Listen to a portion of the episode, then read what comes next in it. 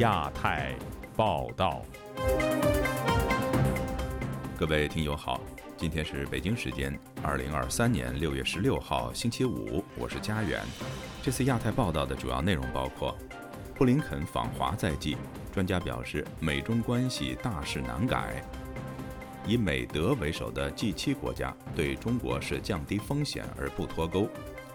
原长沙赋能负责人程渊披露，赤山监狱实施体罚和强迫劳动。中共打压维权律师持续升级，王全章一家再遭逼迁。中国社会出现怪象，富豪外流，农民挡路。接下来就请听这次节目的详细内容。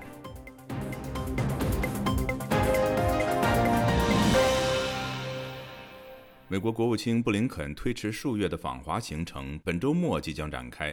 在美中竞争激烈、双边关系跌入几十年来低谷的情况下，这次访问到底能对美中关系带来哪些影响？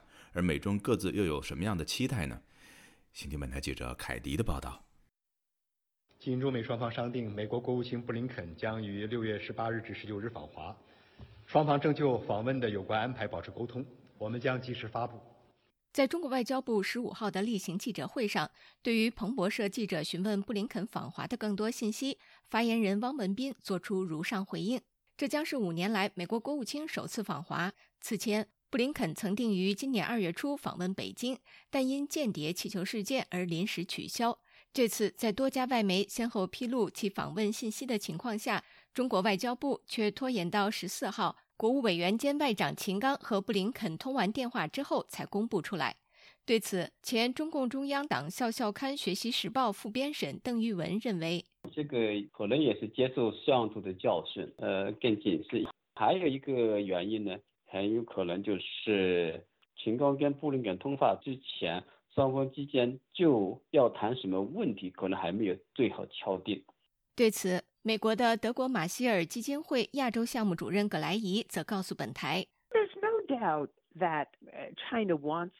中国无疑是想让美国看起来比他们对此次访问更感兴趣。他们想看起来是被讨好的，这可能让他们在国内看起来更好看。但中国的确也想要有这次访问。” But I think that the Chinese do want this visit.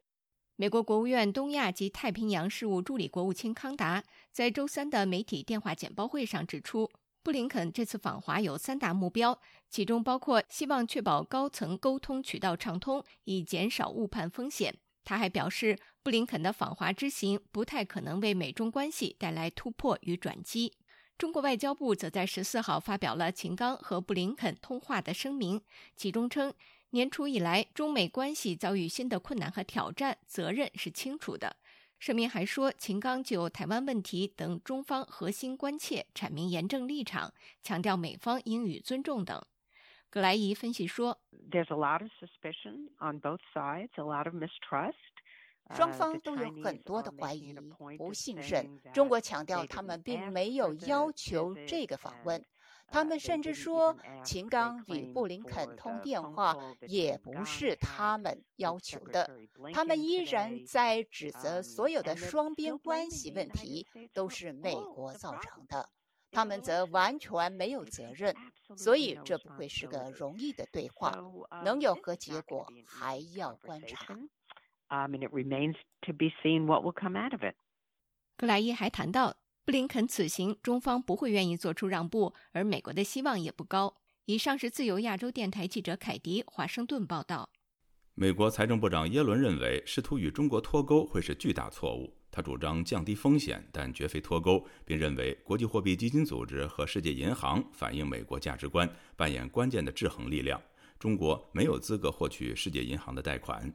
中国外交部则反驳说，世界银行并不属于美国。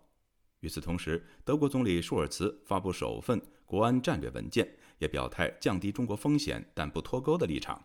今天，本台记者夏小华发自台北的报道：美国财政部长耶伦十三号在美国联邦众议院金融服务委员会举行的听证会上表示，尽管美中双方有问题需要解决，但是美国如果在贸易上与中国脱钩，将会是一个巨大的错误。耶伦说，美国与中国的贸易给美国经济带来积极作用。美国一旦停止对中国的贸易，后果将会是灾难性的。耶伦强调，当然，美国在美中贸易当中应该寻求降低风险，但是绝对不可以脱钩。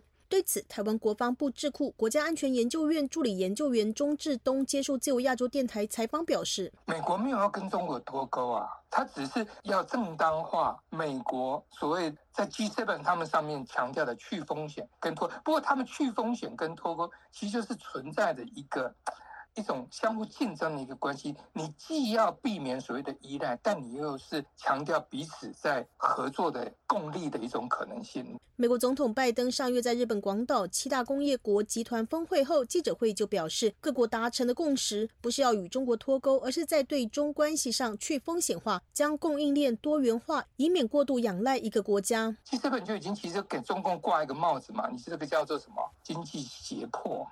那所以你在这样扣他一个帽子的时候，啊，你又强调要去风险，然后当然你这时候强调在主张一个反脱钩这样子的一个概念，有没有？所以它就存在着这种想要在这个两者之间呐。一个务实的应对中国现在在全球经济的一个影响，他们强调的去风险，就是你要事先上面来讲，强调自己所谓的经济的韧性。此外，德国十四号发布首份国家安全战略中，称中国为伙伴、竞争者和系统性对手。该文件并抨击中国让区域稳定与国际安全处于不断升高的压力之下，而且无视人权。但是坦诚，这个亚洲强权仍然是解决许多全球挑战与危机不可或缺的伙伴。again 德国总理舒尔茨也表示，德国不想脱钩，想降低风险。此外，新西兰总理希金斯十二号宣布，将在六月底率领贸易代表团访问中国，并指双方贸易极具韧性。对于德国、法国、欧盟执委会、新西兰、澳大利亚官员接续访中，而李强访问德国，加上美德政要表态和中国商业持续往来，是否显示西方阵营先前对红色供应链的顾虑有所松动？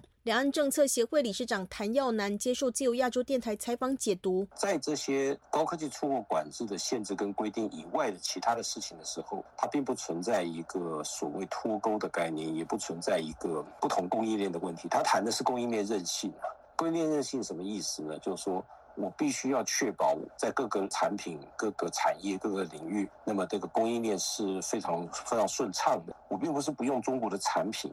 我并不是不用中国的东西，可是如果中国将这个贸易或产品的输出入当武器化了，那这个就是经济胁迫。那因为经济胁迫，所以我必须要确保我的供应链无虞，所以这个叫做供应链韧性的问题。自由亚洲电台记者谢小华台北报道。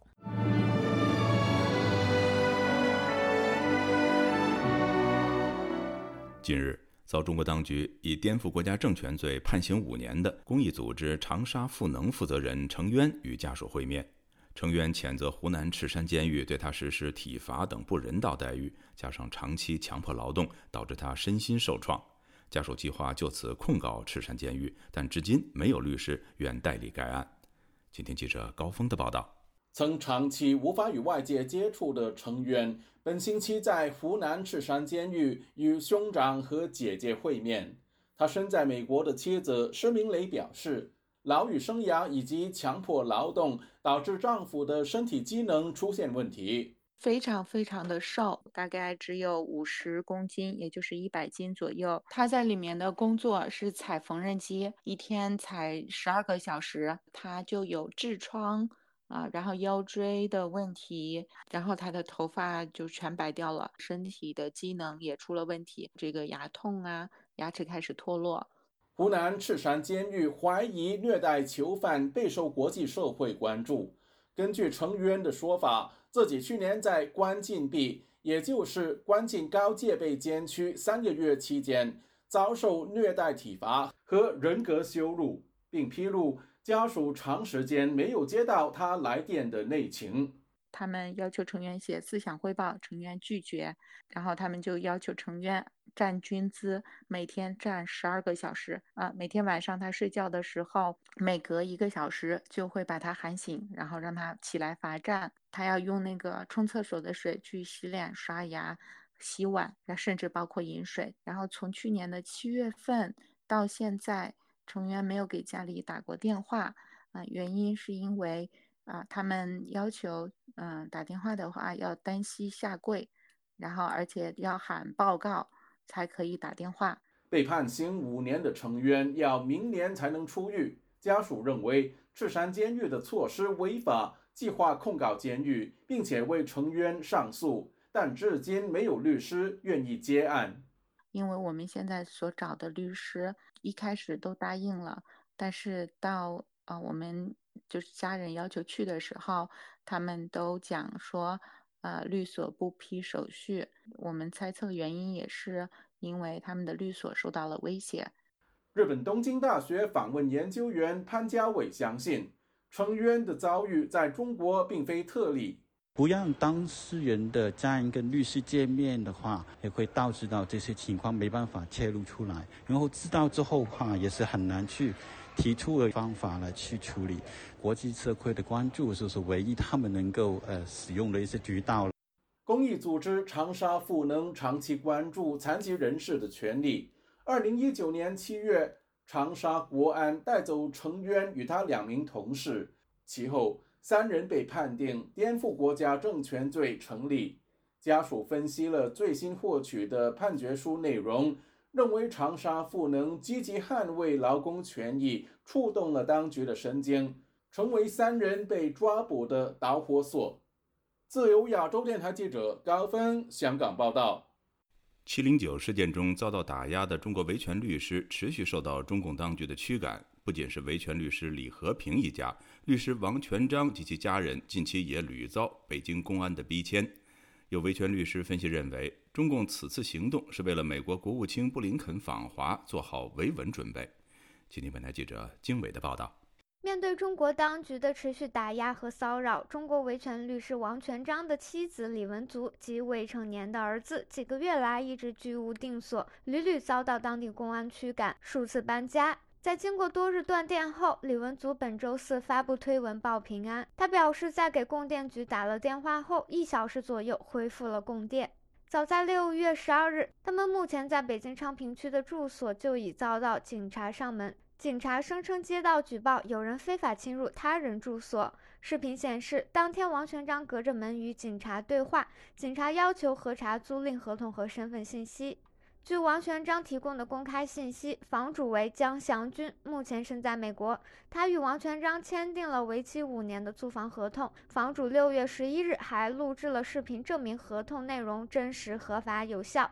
旅美维权律师陈建刚在接受本台采访时表示，中国当局屡屡逼迁维权律师和异议人士，是为了让他们保持沉默，尤其正值美国国务卿布林肯即将访华的重要时间节点。应该是前一段时间，法国总统呃马克龙访华的时候，见过中国的这些不同的声音异者。现在中共要加大迫害的力度，要让这些人在北京难以生存。布林肯马上要去北京，中共是想要能发出异议声音的人尽快离开北京，要么就是囚禁住他们，再者就是让绝大部分人因为恐惧不敢再发出不同的声音。此次是中国当局对王全章、李文足夫妇的打压的再度升级。上月二十五日，暂住朋友家的王全章妻儿凌晨被当地警方以调查吸毒为由上门施压。而更早的四月下旬，王全章发推说，夫妻二人在北京租住的房屋遭到房东断电，以此逼迫他们搬离。在李文足最新发布的视频中，公安还要求房主或委托人带着有效证件前往公安局进一步核查。公安还警告说，可以随便录，监督我们执法没问题。如果你要发在网上去，断章取义啊，造成严重后果，你要负相应法律责任，你明白吗？这是法律责任啊，跟你说了，无论发生内网或外网，我跟你说的很明确啊，无论内网或外网。身在美国的维权律师吴少平告诉本台，中国当局针对维权律师和异议人士的打压比中共二十大召开之前更变本加厉。他说，在四月法国总统马克龙和德国外长贝尔伯克访华期间，该群体均遭到不同程度的维稳。维权律师和异议人士与外国驻华使团长期有不同程度的沟通，早已引起中共高层不满。我想，他们很大的目的之一呢，就想阻止他们在国内严重侵犯人权的事情呢，被国际社会更多的了解。自由亚洲电台记者经纬华盛顿报道。本台此前曾经报道，今年四月，江苏常州女子杨丽与其母亲在前往北京上访以及就医的时候，被疑似黑道分子暴打、绑架回常州。当时，杨丽与其家人怀疑这些黑道分子是受当地派出所指使。时隔两个月，本周三，杨丽和她的母亲在前往北京看病的时候，又再度被不明人士绑架回常州。详情，请听本台记者唐媛媛的报道。本周四，杨丽告诉本台记者，她在周三与母亲许冬青前往北京大学第一医院看病。当时，北京的医生认为，依照许冬青的心脏状况，他需要立即被收治住院。不料，当他们回到医院旁的旅馆稍作休整时，便被不明人士绑架回常州金坛。看完医生之后，对那个检查单交了费用之后，我们就在医院附近找那个。旅馆住下，在我们找的旅馆里面，在进行这个身份登记、入住信息的时候，就遭到了这个一直尾随跟踪我们的人，陌生人员进行对我们一个绑架，就是直接把我们押上了车，把这个车开到了一个很偏僻的地方，然后由我们当地的这个派出所民警也上了车，然后就一直把我们押送到了我们金坛。杨丽表示，此次绑架她的人有些是熟面孔。在四月时，她与母亲便是被同一批人绑架。今年四月初，身患肾病的杨丽与其母亲在前往北京就医时，也在北京火车站南站被不明人士暴打并绑架回金坛。杨丽的姐姐杨彩英表示，由于媒体对杨家母女在四月被绑架的问题高度关注，江苏省的高级官员曾在五月前往杨家，向杨家表示会保障杨丽与其母亲前往北京就医的权利。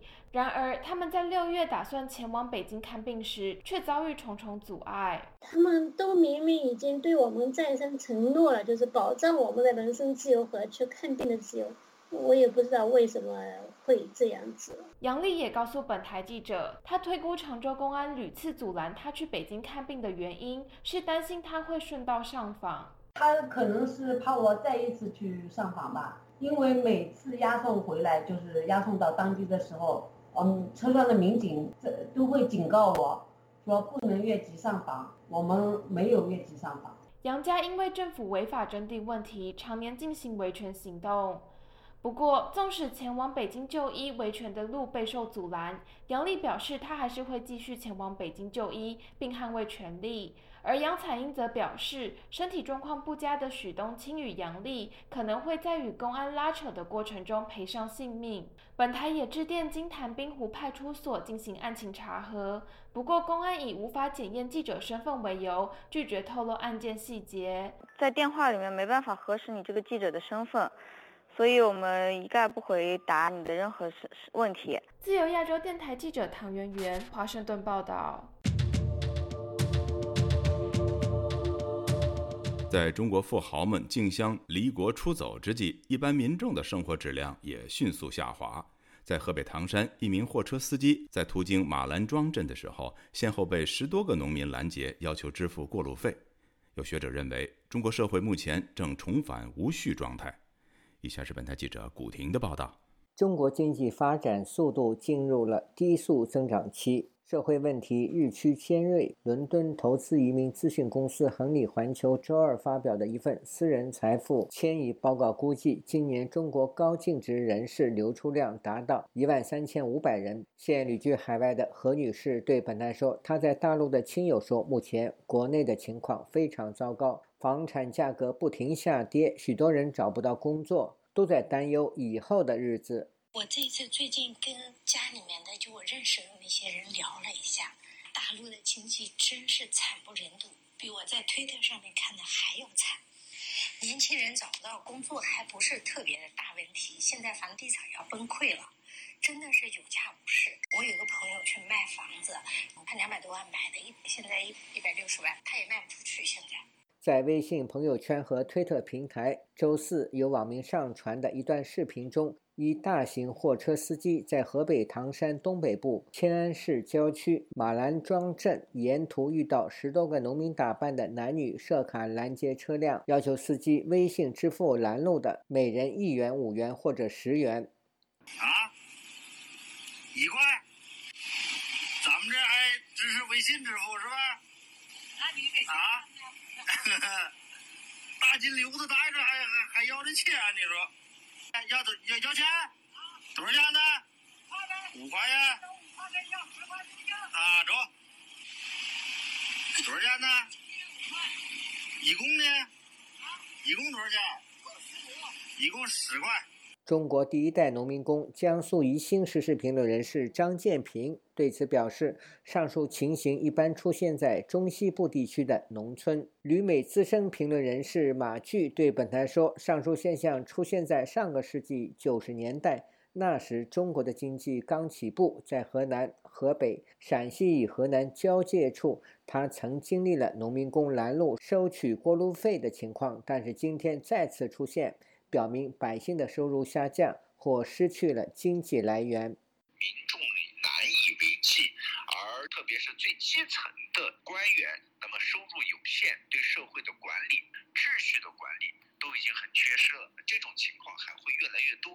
九十年代全国上下到处乱糟糟，当然那个时候呢，是一切在从无秩序变为有秩序的一个情况，但是今天呢，是从有秩序变为无秩序的一个情况。近日，有网民在用人口、居民收入及青年人失业等数据，表明目前的社会状况是改革开放以来最糟糕的。比如，六十一年人口首次负增长，二十四岁以下青年人失业率超过百分之二十。未成年人犯罪嫌疑人上升至百分之四十二点八，罕见病患者超过两千万人，无业失业人群抑郁风险达百分之三十一，约七亿人月均可支配收入低于两千六百一十四元等。自由亚洲电台记者古婷报道。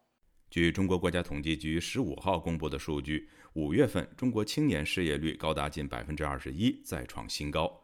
除了就业不振外，五月份多项经济数据显示增速放缓。有分析指，中国一连串的错误决策打击民企，外资出走，就业机会大减。三到五年内，社会问题将一一浮现。以下是本台记者黄春梅发自台北的报道。中国统计局的数据指出，中国全国城镇调查失业率为百分之五点二，与上个月持平。但是，十六到二十四岁的失业率为百分之二十点八，比上个月多出零点四个百分点。中国国家统计局新闻发言人傅林辉回应称，中国十六到二十四岁青年人总量有九千六百多万人，十六到二十四岁很多是在校生，进入到劳动力市场寻找工作的有三千三百多万人，而这当中有两千六百多万人已经找到工作。他认为，目前对青年人失业总量情况有一些所谓的误解。目前来看呢，这个呃青年人当中呢，这个失业的没找到工作呢，总共大概六百多万，是这样这样一个情况。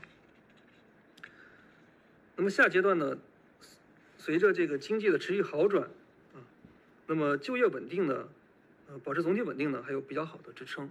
对于中国青年失业率频频创新高，时政评论家陈破空在本台《亚洲很想聊》节目中分析指，中国今年出现了三个最：考生的数量一千三百多万是毛泽东去世以来高考之最；毕业即失业，失业率也创历史之最；另一个就是年轻一代躺平之最。不去考高考，你还有你能就业吗？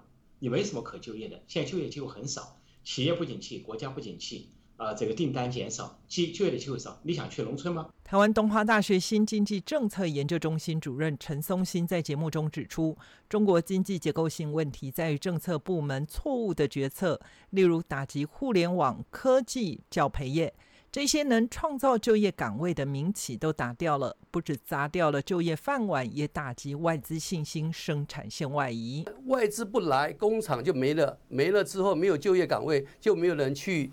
买房子那没有消费，所以环环相扣。在节目中，主持人举中国财经作家吴晓波提到，绝大多数的企业都活在三条线上：大企业活在温饱线上，中型企业活在盈亏线上，小微企业危险最大，基本上都挣扎在生死线上。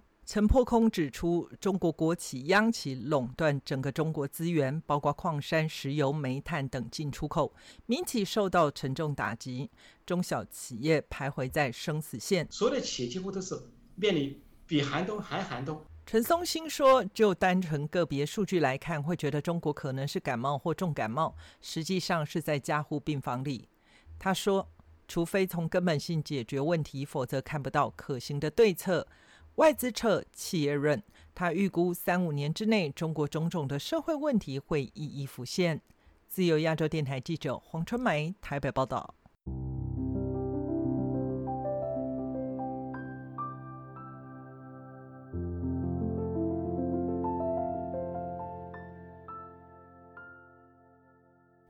欧洲议会六月十五号通过一项支持香港的决议，促请港府释放一传媒集团创办人黎智英等人，并再次呼吁欧盟理事会制裁香港特首李家超等中港官员。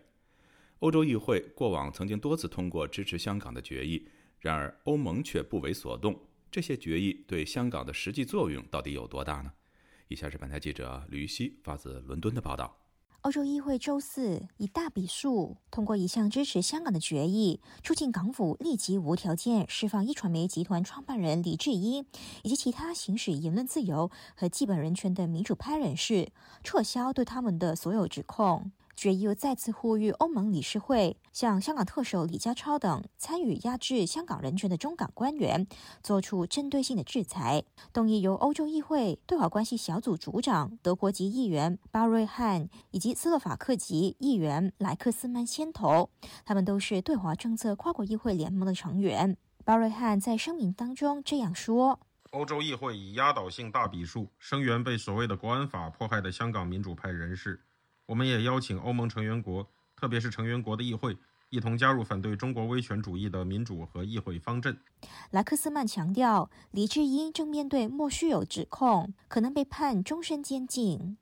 跨国民间组织香港自由委员会基金英国以及欧盟总监沙巴和带领李智英国际律师团队的加拉格尔发表声明，欢迎欧洲议会为李智英发声，认为港府必须响应，在为时已晚之前释放李智英。他们担心，作为英国公民的李智英有可能为了捍卫民主价值而死在监狱中。自由亚洲台记者吕希，英国伦敦报道。听众朋友。接下来，我们再关注几条其他方面的消息。据路透社报道，总部位于香港的中国劳工人权组织中国劳工通讯统计得知，今年头五个月，中国各地工厂总计发生了超过一百四十起罢工，为七年来的新高。上一次的最高纪录出现在二零一六年，当时前五个月各地累计发生了三百一十三起罢工。据彭博社报道，中国高级官员近几个星期接连与商界领袖和经济学者召开至少六次会议，紧急磋商经济发展问题。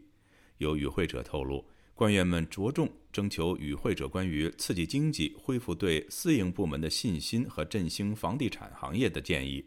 企业领袖和经济学家则呼吁政府紧急修订政策，并采取更加市场导向的增长方式，而不是以计划为导向。另外，中国国家统计局星期四公布了中国五月份的经济数据，表明该月份中国主要经济指标全线回落，普遍不及市场预期。据知情人士向路透社表示，美国微软公司创始人比尔·盖茨将于本周五，也就是十六号访华期间会晤中国国家主席习近平，这将是习近平近年来首次会见外国私营企业家。会面可能是一对一的形式进行。比尔·盖茨的访问时间恰好在美国国务卿布林肯将于六月十八号至十九号对中国进行推迟已久的访问之前。欧洲议会星期四中午以大笔数赞成通过一项支持香港的决议，促请港府立即无条件释放一传媒集团创办人黎智英及其因港区国安法被定罪或羁押的民主派人士。并再次呼吁欧盟理事会根据欧盟全球人权制裁制度制裁香港特首李家超等参与遏制香港人权的中港官员。听众朋友，这次的亚太报道播送完了，谢谢收听，再会。